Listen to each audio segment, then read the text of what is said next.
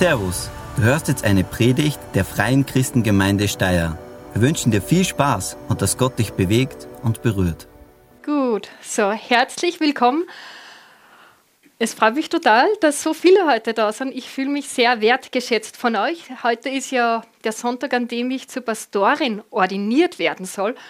Und für manche, wahrscheinlich für euch weniger, aber doch für manche stellt sich die Frage, ja, darf das überhaupt sein?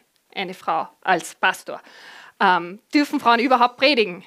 Ähm, es ist auch so, dass in den Kirchen jahrelang ja auch die, also es gibt keine Priesterinnen und jahrelang gab es auch keine Pastorinnen. Ähm, und äh, es geht das auf zwei Bibelstellen zurück. Und ich habe mir gedacht, heute ist mein Ordinationssonntag, wir packen die heißen Eisen an und wir wollen uns die zwei Bibelstellen mal anschauen. Und das ist die erste, um die es geht, warum Frauen bisher sehr selten Pastorinnen waren. Es wird jetzt schon anders und sehr wenig gepredigt haben früher, ist 1. Timotheus 2, Vers 12. Und da schreibt Paulus an den Gemeindeleiter Timotheus, der hat in Ephesus die Gemeinde geleitet, ich erlaube der Frau nicht zu lehren oder über den Mann zu herrschen. Sie soll sich still zurückhalten. Oh, Autsch, gell?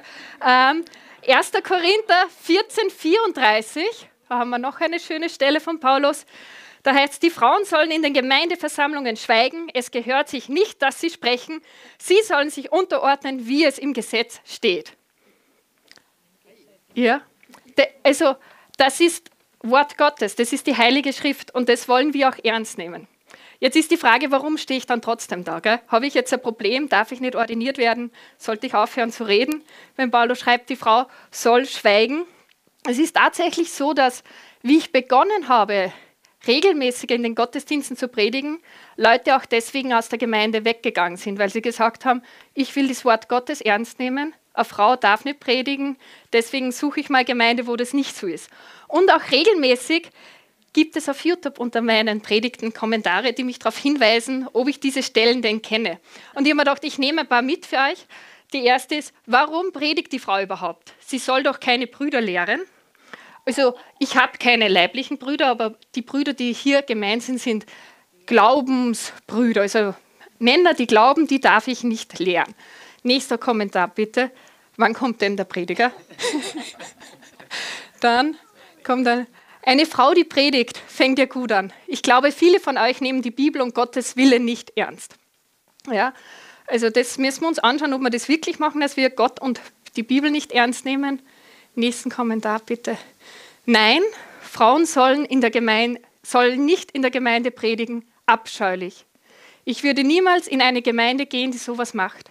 In der heutigen Zeit wollen die neuen Christen sagen, wie, was sein soll und was nicht. Das wird immer trauriger. Und auch du hast die Bibel nicht verstanden. Also es ist schon sehr direkt, aber auch wenn das vielleicht jetzt verletzend klingt, das ist jemand, der, glaube ich, aufrichtig Gottes Willen tun möchte.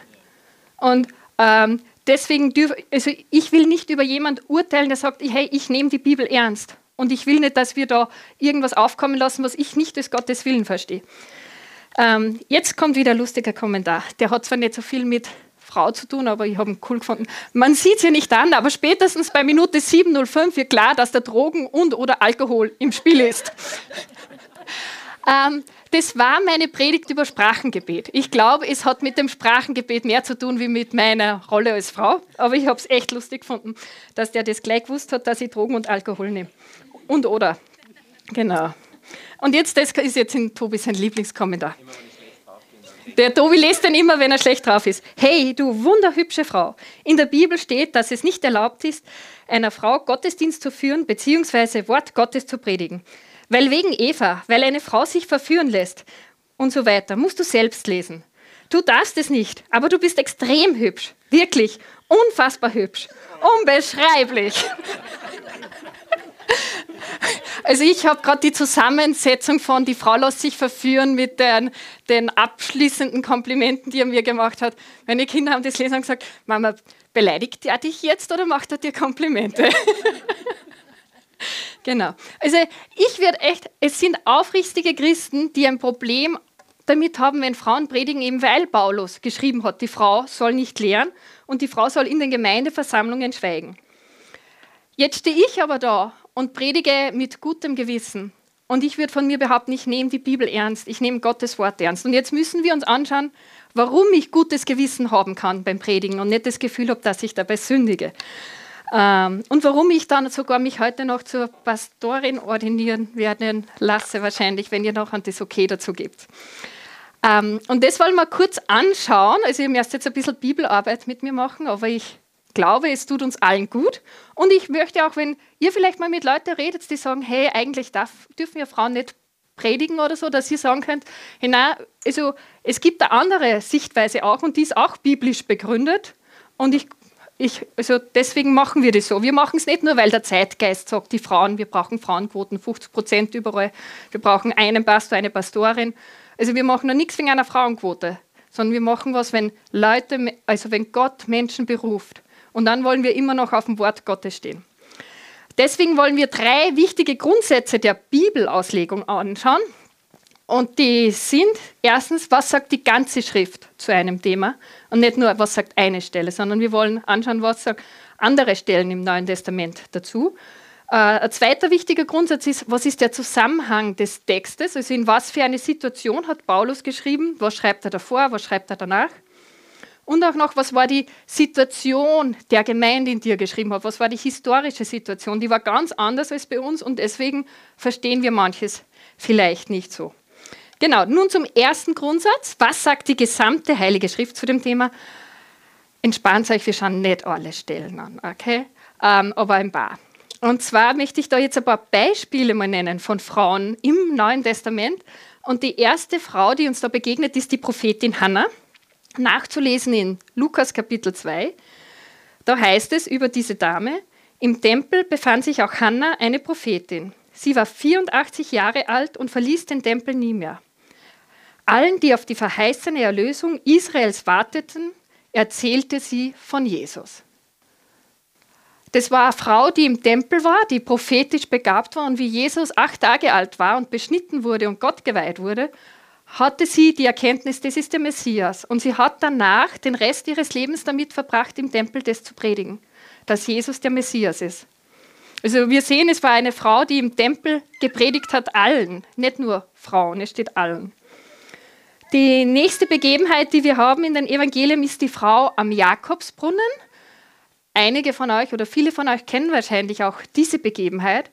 Ähm, Jesus kommt nach Samaria, ist dort am Brunnen und begegnet einer Frau. Und der Zusammenhang ist, bis dorthin hat Jesus noch nie öffentlich äh, gesagt, dass er der Messias ist. Und hat auch, wenn er Wunder gemacht hat, immer verboten, dass die Leute darüber reden. Und dann redet er mit dieser Frau die noch dazu in ihrem eigenen Dorf sehr einen schlechten Ruf hatte. Und ihr hat er erlaubt, dass sie in das Dorf reingeht und erzählt, dass sie Jesus getroffen hat und dass das wahrscheinlich der Messias ist und alle sollen zu Jesus kommen. Das erste Mal, wo Jesus einer Person erlaubt, von ihm zu verkünden, war wieder eine Frau. Und äh, dritte Frau möchte ich noch anschauen, auch mit euch. Das ist die Maria Magdalena, also eine der Frauen, die Jesus ganz lange auch begleitet haben. Und in Matthäus 28 lesen wir dann, sie war die erste, die beim leeren Grab war. Ihr begegnete auferstandene Jesus und Jesus tragt ihr auf, geh zu den Jüngern, das waren alles Männer, und verkünde ihnen, dass ich auferstanden bin. Und sage ihnen, sie sollen nach Galiläa gehen. Also die Frau hat den Auftrag bekommen von Jesus, die Botschaft an die Männer weiterzugeben sogar. Ich habe mich gefragt, warum hat Gott da eigentlich dreimal eine Frau benutzt? Ähm, Hätte er nicht auch Männer benutzen können? Also hätte er sicher können. Und warum wollte er dann gerade Frauen? Weil in Israel war es ja so, wenn du eine Gerichtsverhandlung gehabt hast und einen Zeugen braucht hast, hast du einen Mann gebraucht. Wenn eine Frau irgendwas gesehen hat, hat das nicht gezählt, weil das Zeugnis der Frau war nicht vertrauenswürdig. Also man hat, Frauen waren nicht zugelassen, überhaupt Zeugen bei Gericht zu sein. Wenn ein Gottesdienst war, brauchte es zehn Männer, egal wie viele Frauen schon da waren. Zehn Männer brauchte es, damit der Gottesdienst stattfinden konnte. Und jetzt wählt der Gott bewusst dreimal eine Frau aus. Und ich glaube, dass das ein Statement von Jesus eigentlich ist. Und zwar, dass er sagt, hey, ich bin gekommen, um die Sünde von dieser Welt wegzunehmen. Und wir lesen in 1. Mose, dass eine Folge der Sünde war, dass der Mann über die Frau herrschen wird. Das ist nicht Gottes Plan gewesen, sondern ist Folge der Sünde, dass Frauen jahrhundertelang unterdrückt wurden. Und ich glaube, Jesus will sagen, die Frauen haben genauso ihren Wert, sie sind gleichwertig wie die Männer und sie sind in meinem Reich gleichwertig. Und sie sind, ihnen ist es auch erlaubt, die Botschaft weiterzugeben. Genau. Dann schauen wir noch nach Jesu Zeit uns ein paar Frauen an, und zwar in Apostelgeschichte 18, da kommt die Priscilla vor.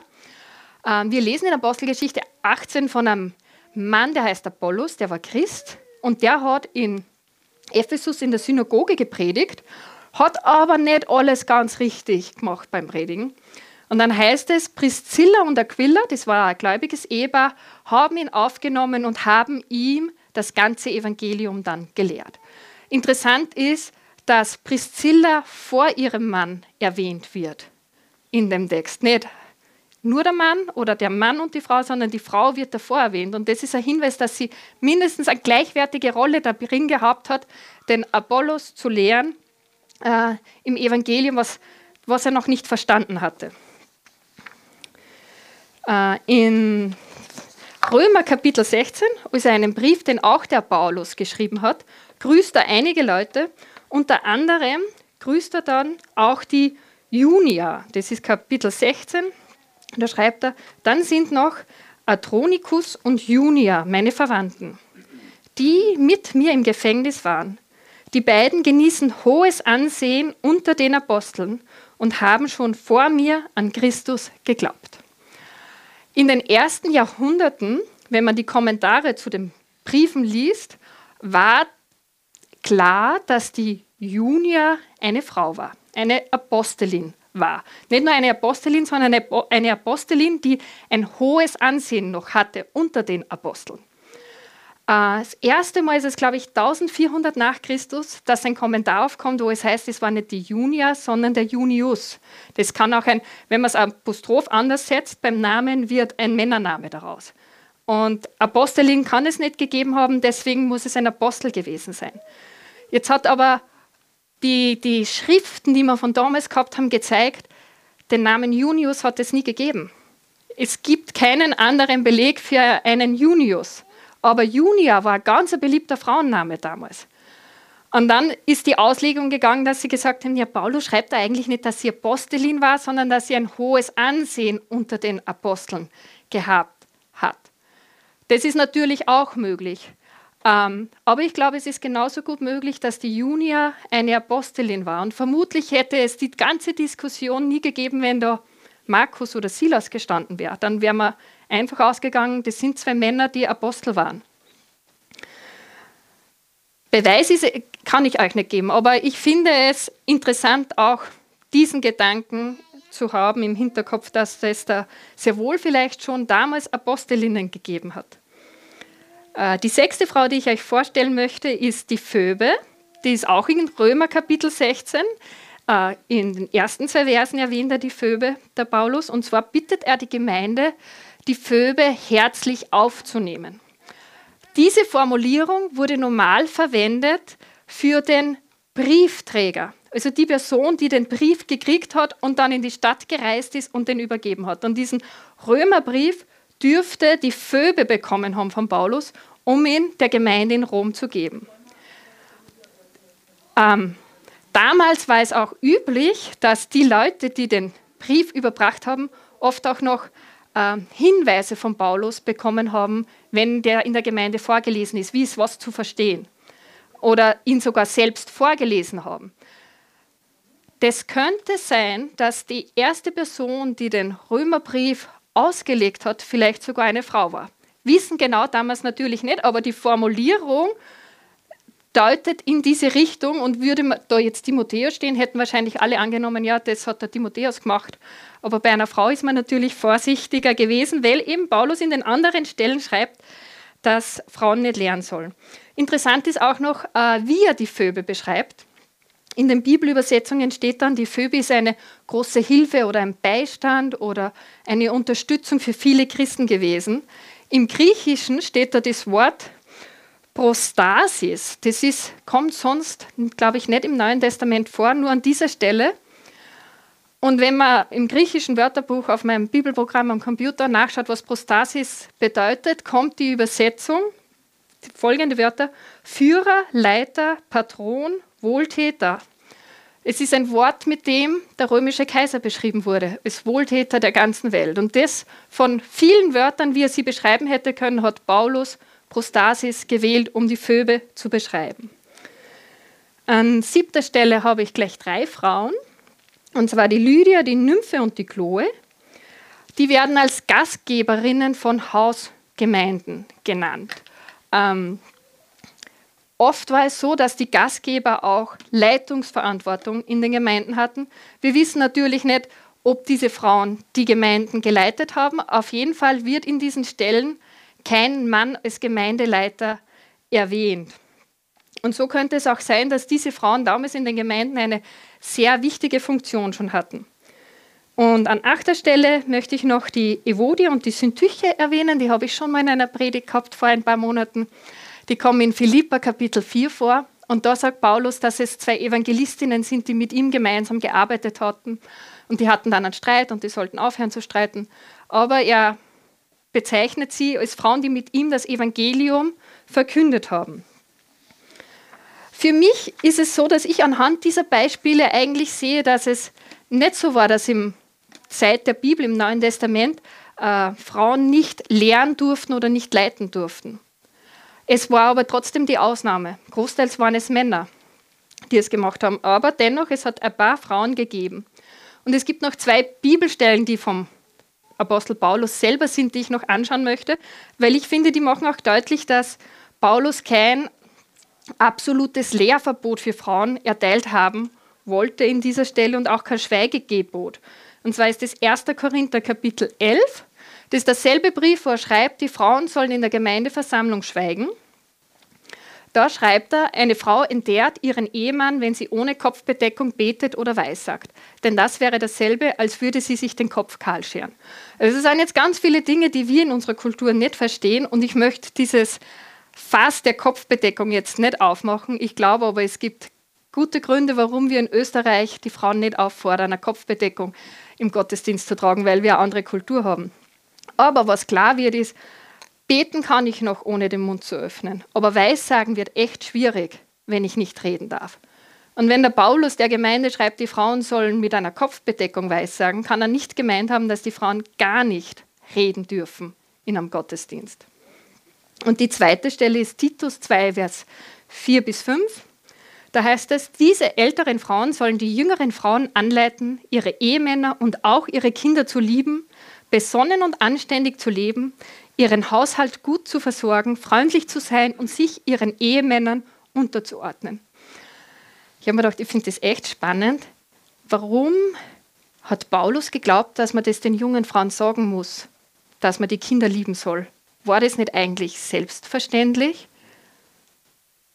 Wahrscheinlich nicht, sonst hätte er es wahrscheinlich nicht geschrieben, dass die jungen Frauen angeleitet werden soll, ihre Familien gut zu versorgen, äh, genau sich unterzuordnen, äh, auch unter die Männer. Das heißt, wir sehen da, dass Paulus auch nicht generell verboten hat. Da erlaubt er, dass ältere Frauen jüngere Frauen lehren. Das heißt, es kann kein absolutes Lehrverbot gemein sein im, Titus, äh, im Timotheusbrief. Jetzt gibt es einige, die haben auch bei meinem YouTube-Kommentar ist das rausgekommen, die sagen, ja, die Frau darf schon lehren, wenn es Kinder sind, wenn es Frauen sind oder wenn es Ungläubige sind, aber sie darf keine gläubigen Männer lehren.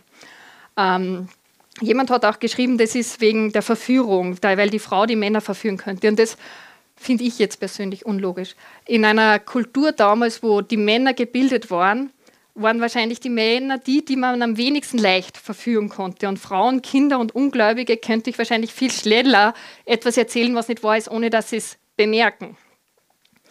Ich glaube, dass es äh, passendere Erklärung gibt zu diesen zwei Stellen, die Paulus da schreibt. Und ähm, ich sage euch mal, was ich, äh, wie ich es verstehe. Aber es gibt verschiedene Möglichkeiten, wie das ausgelegt werden kann. Und wenn euch das interessiert, dann ermutige euch, lest selber nach, horcht euch andere Meinungen an wie meine, weil ähm, ja, auch ich habe nicht alle Weisheit dieser Welt. Und zwar möchte ich jetzt eben die, kurz an den Textzusammenhang einmal anschauen von 1. Korinther 14. Da schreibt ja Paulus, die Frauen sollen in den Gemeindeversammlungen schweigen. Es gehört sich nicht, dass sie sprechen. Sie sollen sich unterordnen, wie es im Gesetz steht. Wenn sie Fragen haben, sollen sie zu Hause ihre Ehemänner fragen, denn es steht ihnen nicht zu, in der Gemeindeversammlung zu sprechen. Es scheint, dass der Zusammenhang damals, also der Korintherbrief war ein Antwortbrief von Paulus. Der, der hat Fragen gekriegt von der Gemeinde und er hat auf die Fragen geantwortet. Dass die in Korinth äh, ein Problem hatten, weil die Frauen mit Fragen den Gottesdienst gestört haben. Darum schreibt Paulus, die Frauen sollen zu Hause fragen. Ähm, ich war vor kurzem am Megacamp und dort waren zwei junge Mädels, die immer in der ersten Reihe gesessen sind. Und die haben während den Predigten oft aufgezeigt. Und man nimmt sie ja dann dran, gell? Und dann ist die Frage gekommen wie mir, wie lange brauchst du noch? Ich will endlich ins Bett. und ich glaube, es war Viertel nach acht oder so. Es war noch nicht einmal spät. Und ich habe, ich glaube, noch keine 15 Minuten geredet gehabt. Ja. Ähm, wenn viele Fragen kommen, kann das tatsächlich eine Predigt stören. Und die Situation damals war in Korinth, für die Frauen war das noch schlechter als in, in Israel eigentlich. Also eine verheiratete Frau hat, so, hat das Haus nicht verlassen, um in einen Gottesdienst zu gehen oder die waren bei Festen nicht eingeladen. Das war reine Männersache. Die haben durch die Bank eigentlich keine schulische Bildung gehabt. Und dann kommt die christliche Gemeinde und revolutioniert für diese Frauen total die Welt, weil die Frauen dürfen jetzt in Gottesdienst gehen. Die dürfen plötzlich einmal was lernen. Das durften sie, abgesehen von Kochen und Kinderversorgen, bisher nicht. Und natürlich haben die total viel nicht verstanden. Nicht, weil sie dummer waren, aber weil sie nie die Chance hatten, die Bildung zu haben. Und wenn dann die Frauen anfangen zum Duschen, hast du verstanden, was wollte der sagen? Und nein, ich habe es auch nicht verstanden. Horst, was wollte der? Ähm, kann das wirklich, also ich stelle mir es manchmal ein bisschen so vor wie ähm, ein Fußballspiel einer U10-Mannschaft, wo die ganzen Eltern den Kindern auch sagen, wie sie spielen sollen. Und der Trainer wird nicht mehr von den Kindern gehört, weil alle reinschreien. So stelle ich mir das vielleicht vor. Weiß nicht, ob es so war. Ja? Ähm, ich glaube, dass dass es tatsächlich das war, was Paulus wollte. Das Gottesdienst soll in Ordnung stattfinden können. Und wenn jetzt ein Ungläubiger kommt und die ganzen Frauen reden da, und in der Kultur ist es eine Bloßstellung für einen Mann, wenn seine Frau in der Öffentlichkeit spricht, dann werden sich die Ungläubigen denken, man, was ist das? Hoffentlich kommt meine Frau doch nie einer. Ähm, genau. Äh, so, und noch zu meiner zweiten Stelle, die ich habe, und die ist echt eine schwierige Stelle für alle Bibelausleger. Es ist so interessant, wenn man da Kommentare dazu liest. Ähm, ich möchte jetzt da mal den größeren Zusammenhang lesen, damit wir ein bisschen Gefühl kriegen, wie schwierig die Stelle eigentlich ist. Überall, wo ihr euch versammelt, möchte ich nun, dass die Männer, wenn sie beten, ihre Hände rein zu Gott erheben. Sie sollen nicht von Zorn und Streit beschmutzt sein.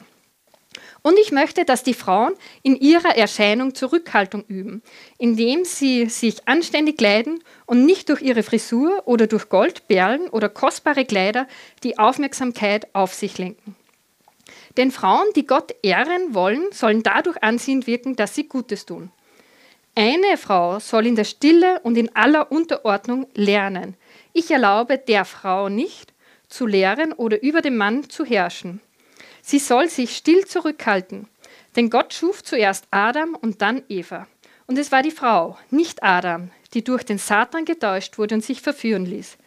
Doch auch die Frau wird gerettet werden, wenn sie Kinder zur Welt bringt und vor allem, wenn sie beständig im Glauben und in der Liebe lebt, anständig und verlässlich vor Gott. Es ist ganz schwierig, glaube ich, wenn wir versuchen, eine Lehre auf einer Bibelstelle aufzubauen. Also wir sagen auch nicht, dass es Sünde ist, wenn ein Mann betet, ohne die Hände zu heben. Weil Paulus da schreibt, ein Mann soll beim Beten die Hände heben.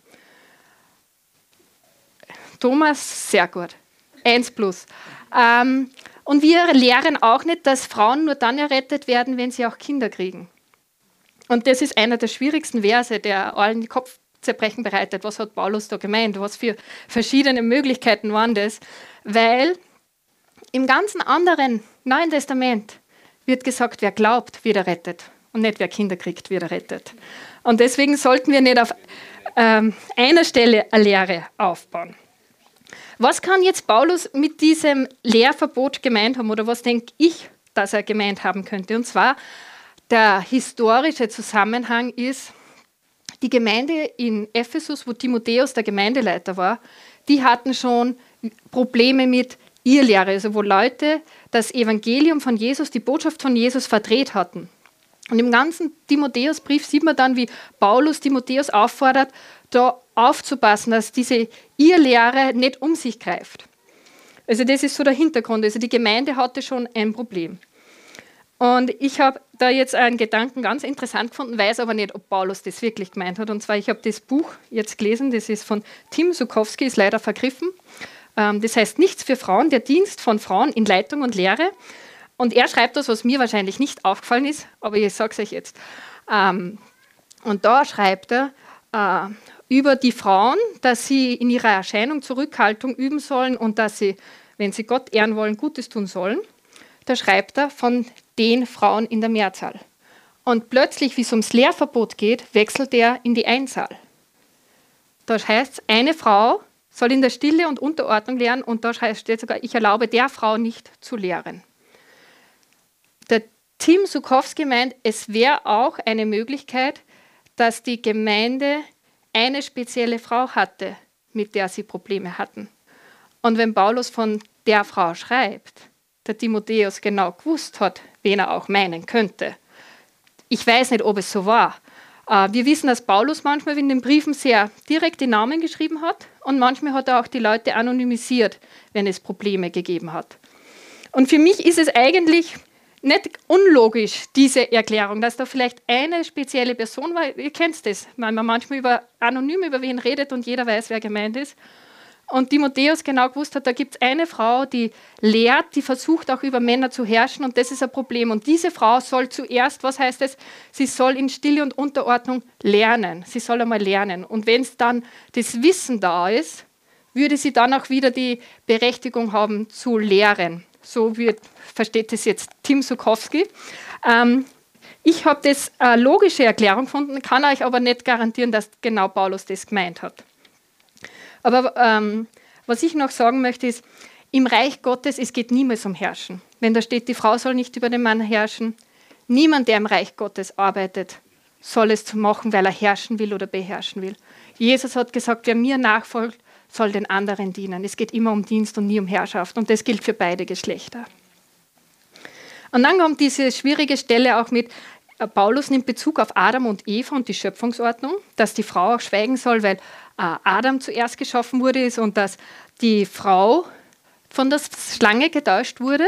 Und es ist interessant, weil sonst schreibt Paulus eigentlich immer, dass die Sünde durch Adam in die Welt kam. Er schreibt nie, dass sie durch Eva kam, außer bei dieser Stelle. Und der Herr Sulkowski äh, sagt, er glaubt, dass eventuell im Zusammenhang mit dem, wie er die Stelle davor versteht, es bedeuten auch kann, die Eva hatte zu wenig Wissen über das Gebot Gottes. Also sie hat nicht das Gebot, dass sie vom Baum nicht essen darf, direkt von Gott erhalten, sondern sie hat es von Adam gehört. Und als sie dann mit Satan diskutiert, gibt sie das Gebot nicht eins zu eins wieder. Da sind ein paar feine Unterschiede. Und er sagt, damals im Paradies war schon das Problem der Unwissenheit der Frau. Und es soll nicht jetzt wieder, wenn Frauen unwissend sind, das zu einem Problem für die Gemeinde werden. Deswegen, wer gelehrt ist und die Ausbildung und das Verständnis für die Schrift hat, kann lernen, aber wer nicht das Verständnis hat, sollte zuerst lernen. Und der letzte Vers mit Kindergebären, äh, da gibt es viele verschiedene Ansätze. Das, was ich jetzt für mich gesagt habe, was ich glaube, was vielleicht auch das Problem war, gerade auch wenn ich den Bogen zu Titus spanne, was heißt, die Frauen sollen die Kinder und die Männer lieben. Vielleicht haben Frauen in der Freiheit, die sie in einer Gemeinde erlebt haben, die es davor nicht gehabt haben, begonnen, nimmer Mutter und Ehefrau zu sein und für den Dienst für Jesus die Familie zu vernachlässigen. Und dass da Paulus jetzt korrigierend eingreift und sagt, das ist der Auftrag auch Gottes für dich als Frau, als Mutter auch für deine Kinder zu sorgen und da zu sein. Und ähm, darin auch zu leben, wenn das auch bedeutet, dass du vielleicht in einer gewissen Lebensphase weniger aktiv in einer Gemeinde sein kannst. Ganz schön viel Bibelstellen. Ich hoffe, ihr konntet folgen. Ähm, das sind die Gründe, warum ich jetzt für mich sage, ich kann mit gutem Gewissen predigen und ich kann auch mit gutem Gewissen sagen, ich glaube, dass Gott mich berufen hat, in dieser Gemeinde äh, zu dienen. Ich möchte jetzt noch kurz erzählen, wie ich jetzt so meine Berufung gefunden habe. Ich war sechs oder sieben Jahre alt, wie wir als Familie abends gebetet haben und ich im Gebet innerlich die Stimme hörte, Gott, also Gottes Stimme hörte, Silvia, nimm mich ernst, nimm das Gebet ernst, ich höre zu. Ähm, ja, krasse Ansage von Gott. Also das machen wir selten im Kindergottes. Wir fangen immer mit Gott liebt dich an und nicht mit nimm Gott ernst. Ähm, Gott hat einen anderen Weg gewählt. Auf jeden Fall, ich war total überführt, weil ich beim Gebet, ja, machen wir halt so. Ähm, und ich habe an diesem Abend beschlossen, ich nehme jetzt Gott wirklich ernst. Also mein ganzes Leben gehört jetzt ihm. Also ich habe das echt ganz bewusst gemacht und das jetzt im Nachhinein, wo ich schon alt wäre, überrascht es mich, wie, wie ich das einfach dann auch durchgezogen habe. Ich war echt sehr, als Teenager waren dann, war ich ein bisschen rebellischer, aber als Kind war ich immer sehr brav. Ähm, sehr zum Leidwesen meiner Schwestern, die dann vielleicht darunter leiden mussten, dass die Silvia immer so brav war. Ähm, das ist ja auch nicht einfach, wenn man ein braves Geschwisterchen hat. Ja, genau. Ähm, und ich habe einfach Gott zur wichtigsten Sache in meinem Leben gemacht. Und ich habe dann die Schule fertig gemacht. Und ich glaube, es war im vorletzten oder letzten Jahr, wie ich in der Hack in der Schule war, habe ich schon mal mit einer Gruppe von Österreichern die Bibelschule in Brüssel besucht, weil ich überlegt habe, hey, viel Theologie, das glaube ich ist meine Leidenschaft, warum nicht Theologie studieren? Ich war dann auf der Bibelschule und habe nichts gehört von Gott. So, ich habe mir irgendwie erwartet, dass er mir so, ja, geh auf die Bibelschule. Und es ist aber nichts gekommen. Jetzt habe ich gesagt, okay, es ist nicht Gottes Weg. Also wenn ich auf eine Bibelschule gehe, dann muss mir das schon klar sein. Und ich bin in Österreich geblieben, habe bei einer Bank angefangen zu arbeiten, habe meinen Mann als Freund gewonnen. Also wir haben uns schon kennt, aber wir waren noch kein Paar. Wer weiß, was passiert wäre, wenn ich nach Belgien gegangen wäre. Ähm, ob ich jetzt irgendwo in der Welt leben würde, na, keine Ahnung. Und auf jeden Fall, Tobi und ich, wir haben dann geheiratet, waren in den der Gemeinde sehr aktiv und haben gemerkt, es, uns, es zieht uns mehr, in der Gemeinde aktiv zu werden. Aber wir haben so wenig Wissen und Ausbildung. Und wir haben schlaflose Nächte gehabt, haben viel geredet und haben einfach gemerkt, da ist Gott dran. Da, da ist jetzt wirklich Gott dran. Und dann haben wir uns entschieden, gemeinsam Theologie zu studieren. Und ich bin nicht auf die Bibelschule gegangen, um Pastorin zu werden. Ich sage es euch gleich. Ich wollte einfach, ich habe mir gedacht, ich will in der Gemeinde dienen, das ist meine Leidenschaft und ich brauche Ausbildung. Und ich habe dann Theologie studiert und wir waren dann mal in Österreich beim Missionseinsatz in Mauthausen und da war ein äh, Missionarsehepaar aus äh, Amerika da und wir hatten eine Gebetszeit und während der Gebetszeit kommt diese Pastorin zu mir und hat halt dann auf Englisch zu mir gesagt, Silvia, ich sehe über deinem Kopf das Wort Pastor stehen.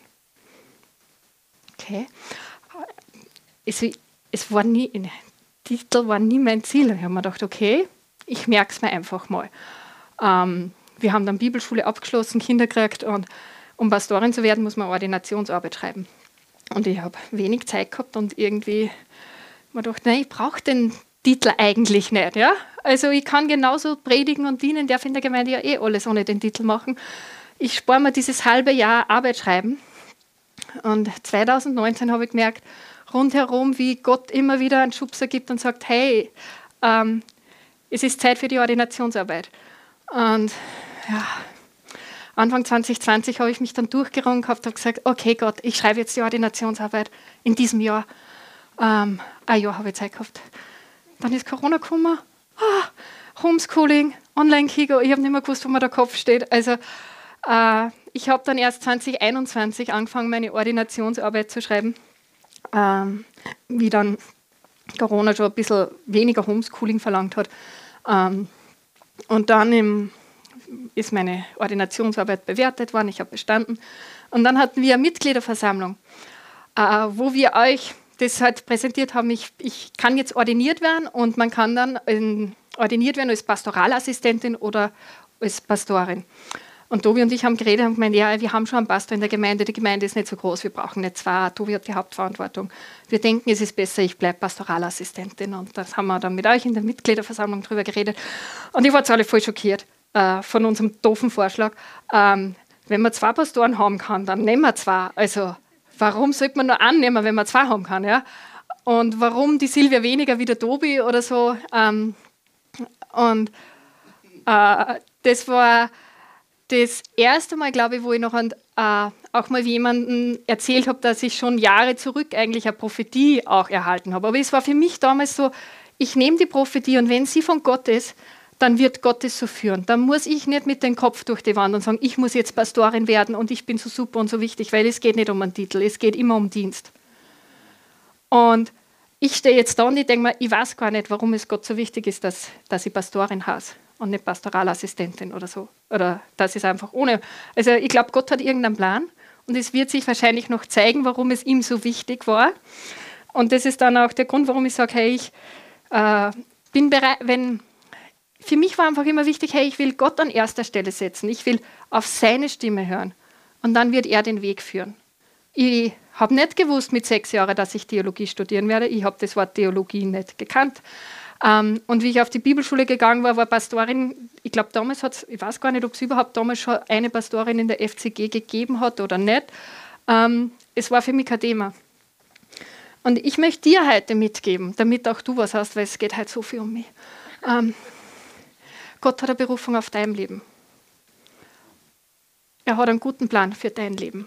Und lass dir nicht von irgendjemandem sagen, du kannst das nicht machen, weil du eine Frau bist, weil du zu alt bist, das geht jetzt nicht mehr, oder weil du nur zu jung bist, ähm, weil du nicht genug Ausbildung hast, weil du keine Matura hast, ähm, weil du so ein schlechter Christ bist. Ähm, wenn Gott eine Berufung auf dein Leben hat, dann hör auf seine Stimme, lies in sein Wort und geh einen Schritt nach dem anderen. Und ich glaube, es wird ein Segen für so viele werden und auch für dich.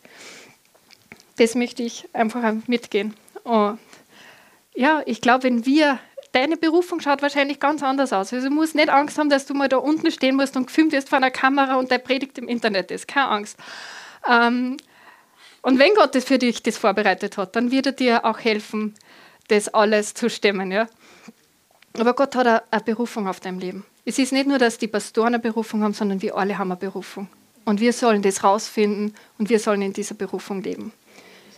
Und in Gottes Berufung zu leben, ist die beste Entscheidung unseres Lebens. Da bin ich überzeugt. Ich bin jetzt 40, die letzten 40 Jahre waren richtig gut, auch herausfordernd, aber sehr gesegnet. Und ich bin zuversichtlich, egal was die kommenden Jahre bringen, wenn ich bei Gott bleibe, wird es wieder gut werden. Genau.